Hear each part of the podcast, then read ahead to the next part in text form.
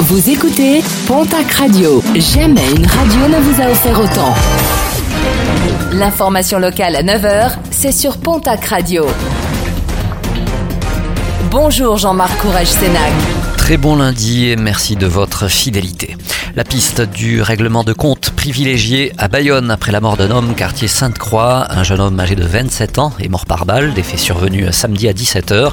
La victime a été retrouvée touchée par balle à sept reprises par une arme à feu automatique. Une autopsie a été ordonnée. Une enquête a été ouverte. Enquête ouverte également à Tarbes après une alerte lancée par les résidents de la cité Solazur.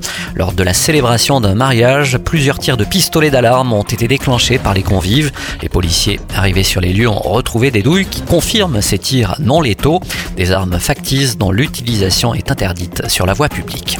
Face à la hausse de l'accidentalité sur les routes des Pyrénées-Atlantiques, le préfet a demandé aux forces de l'ordre d'agir avec un renforcement des contrôles routiers qui a pu être constaté dès ce week-end sur les routes du département. Depuis le 1er janvier, pas moins de 30 personnes ont trouvé la mort sur les routes des Pyrénées-Atlantiques avec plusieurs victimes déplorées ces derniers jours. Un procès très attendu, celui qui débute ce lundi du côté du tribunal de Paris, celui des assistants parlementaires européens du Modem.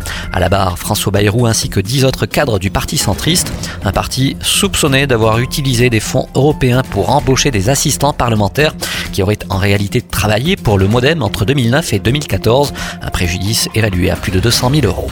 Une journée régionale d'échange autour des nouvelles solutions à mettre en place pour assurer l'aide alimentaire face à une demande qui ne cesse de croître.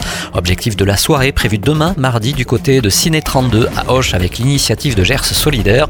Le taux de pauvreté s'élève à 15% dans le Gers. L'an dernier, la Banque alimentaire a redistribué 450 tonnes de denrées, 170 tonnes de plus qu'en 2019. Nouvelle édition record de la Tarbelle vendredi à Tarbes, course et marche pour sensibiliser à la lutte contre le cancer du sein et pour récolter des fonds. Plus de 6300 participantes pour cette édition, un peu plus de 700 pour la course, le reste pour la marche, une vraie marée rose pour rappeler l'importance de se faire dépister le plus tôt possible.